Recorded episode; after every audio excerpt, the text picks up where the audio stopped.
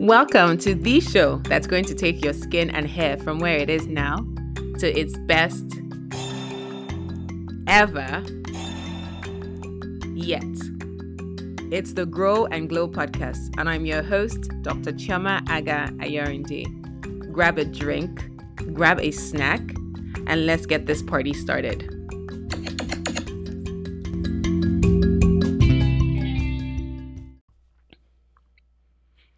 Guys, welcome back, welcome back, welcome back, welcome back, welcome back, welcome back. How's your week? I hope you had a great week or a week or weekend. I was gonna say or a weekend. I'm sorry. Um, depending on when you're listening to this, I'm so so grateful that you keep coming back. It means the world to me, and I hope you know that. Like when you listen to this, I hope you can just imagine me smiling and thinking, somebody's listening. I'm so grateful. Anyway, so thank you for all the good stuff you do. And to the team that is not yet doing the good stuff, which is listening, following, sharing. Come on now, join us, join us. It doesn't take anything. It doesn't take anything. Thank you so much as you do. Okay, so I hope you've been enjoying understanding how your hair grows. It's exciting, right? I geek out on knowledge, right? Even though like I think wisdom is the application of knowledge. But before I digress, before I digress, this is a hair and skin podcast. And don't worry, for those of us who are waiting patiently for the skin, ah oh, man, it's coming. Sunscreen to use, it's coming. Face wash, it's coming. Hyperpigmentation woes, it's coming. So just chill with me. Anyway, so today's episode is a wrap up of the hair growth series. And of course, please know that hair growth is extremely complex. So when I say wrap up, I mean like just in a very oversimplified version, right? Because I want the information to be easy enough to understand so that you go out taking something, not like, oh my goodness, this is flying over my head. So that's what we're going to do in today's episode. We're going to look at the practicality of understanding why the hair grows a certain way. Not a not a certain way. I beg it. What what am I saying? not a certain way.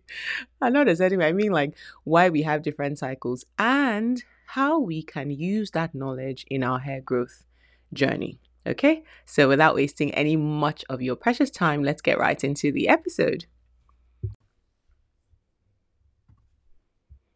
So I think it's safe to say that you are committed to your hair growth uh, journey. That's why you're listening. And that could be you're just starting, you started and you failed and you're starting again, and that is okay. Do you know how many times I failed at this thing? That is okay. The most important thing is that we do not stop trying.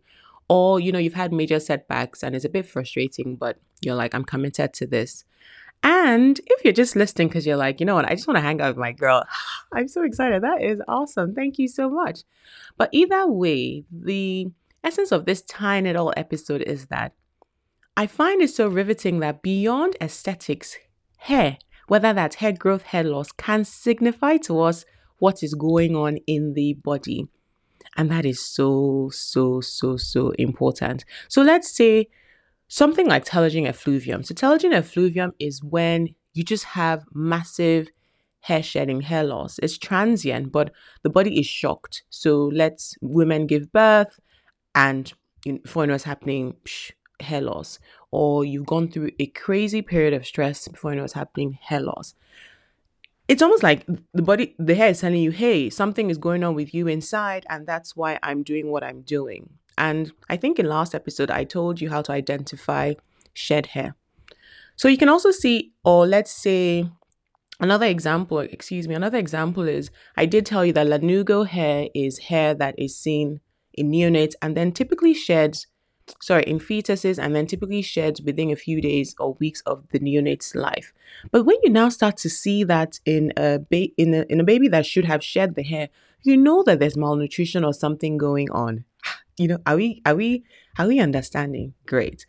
The other thing that I wanted us in this our time episode to focus on is let's look at the anagen phase, for example. I'm sure that you're well aware that most hair growth aids will target this anagen phase. Now, I mentioned that there's a range of which the hair is growing, and that's genetically predetermined. That said, a lot of us are not maximizing that genetic gen- that genetic timing. Sorry, excuse my English this afternoon.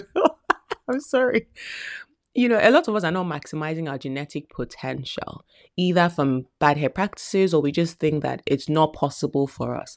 On the other hand, there are a lot of us that are overestimating our genetic potential. And that's okay. It's better to aim really high, right? And then fall somewhere than aim low and then, you know, you never really get anywhere. So what this hair growth aids do is that give or take, they they they assume that you're not maximizing your genetic potential first of all, and then they help you to elongate that growth period. And of course, if the growth period is elongated, what are you gonna have? What are you gonna have? What are you gonna have? You're gonna have longer hair. You're gonna have more time for the hair to grow. Or if let's say we use supplements, so things you take internally, and they're trying to elongate the um, growth phase, the energy phase, what do you think they're gonna try and do? Let me pause and see if you think think about it.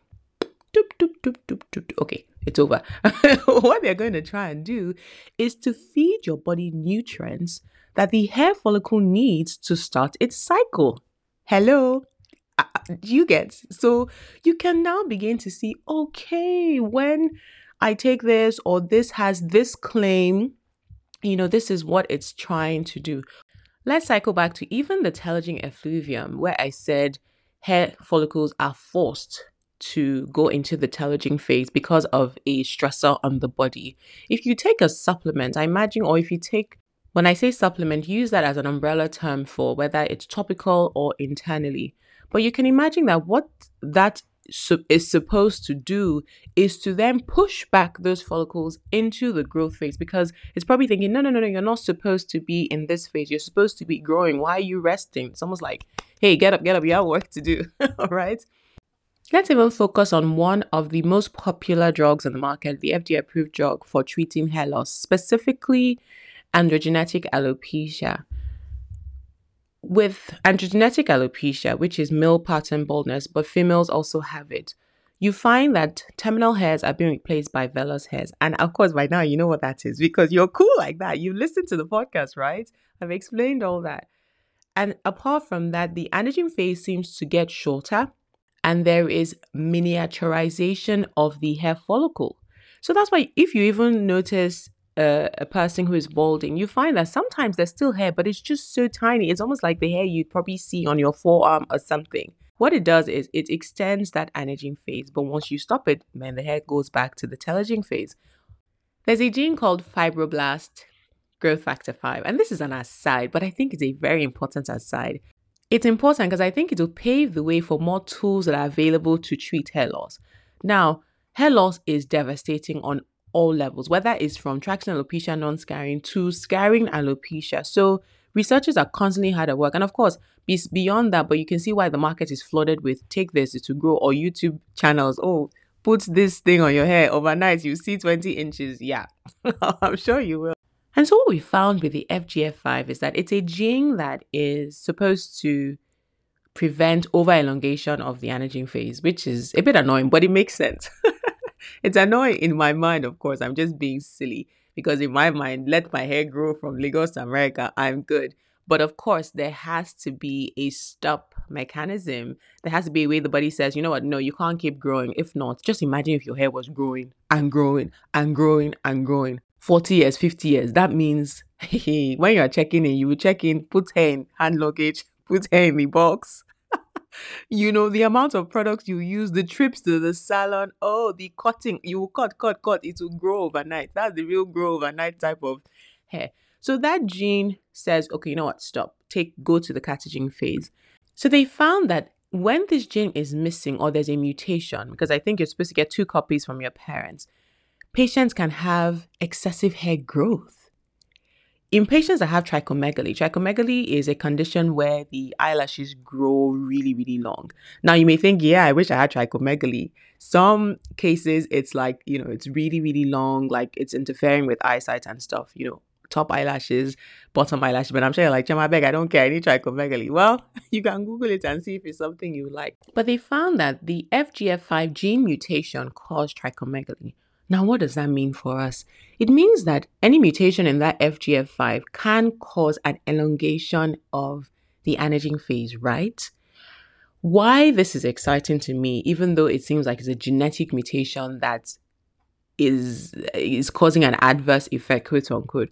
But if you know the way medicine works, a lot of drugs that are now used had uh, for to treat something were causing adverse effect Minoxidil comes to mind, Viagra, Latisse for eyelashes. There was a side effect that people were experiencing when they were treating a different um, illness. And then, of course, people now use that to treat something else, which is which which which is just how science works a lot of times. So I'm wondering how and if I have any cosmetic formulators here, scientists, researchers, other doctors, I'm wondering how this can be applied to hair loss and the treatment options we have. Because not everybody can afford hair transplant. I mean, that thing runs in thousands of dollars. And I think it's classified as a cosmetic procedure. So I doubt that insurance is going to cover it, but I stand to be corrected. Or is it patients who have undergone the trauma of cancer and they now have to deal with the after effects of hair loss, like as if the cancer is not enough? You know, so I was I'm I will do more research and of course you know anything your girl finds I'm to drop the T. I'm to drop the T. I will do my research on this FGF5 and see what they've come up with if it's something they're actively pursuing because with science and research especially when it's up, it's up, it's applied to humans they have to take a lot of time and it costs billions and billions of dollars to do research. So I'll see what I find and of course I'll drop the T because we are on the what? The grow and the glow and and the what? One of the last things I'll say as we tie it all together is even though we've been focusing on hair loss, and yes, that is a very significant complaint presented at the doctor's office, we mustn't neglect our friends who are suffering from the opposite thing, which is excessive hair growth. And that can also be very, it can be traumatic, okay? Because, first of all, maybe they're growing hair excessively in areas where they don't need to be growing that much hair. And then that is costing them so much money in hair removal options, whether that's waxing or hair removal creams or laser hair removal. And I'll have a, an episode on that because I know you want all the tea on what works, what doesn't work. Me, I've tried a couple of things. So, from experience, from science, from research, I got you. The hypertrichosis or hirsutism they're experiencing must be as a result of something overstimulating that phase or or causing vellus hair to turn into terminal hair. So where the hair should be finer, it's now becoming coarse and thick, etc. That's it, my lovelies. That's it. I'm so grateful again that you keep joining me. Have you told somebody about this podcast? Can I encourage you to please tell somebody about this podcast? I would really, really appreciate it if you could share. Don't despise humble beginnings. So when you start seeing your girl on TV, You'll be claiming me. I'll probably claim you back. But those who didn't share, I mean, I'll claim you. I'm just kidding. Of course, I'll claim you because you listened. Ah, that's enough. But I'll also appreciate if you share. And the reason being, this is knowledge that a lot of us need. A lot of us want to know what works, what doesn't work, what is the truth, and we're overwhelmed. So I'm trying to make it simple and entertaining so that you look forward to it whilst you learn. All right you know what time it is. It's time to check out. But I'll miss you guys till next week.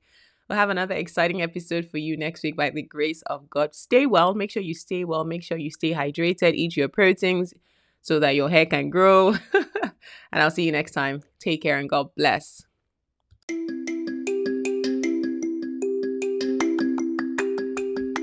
Hey, you.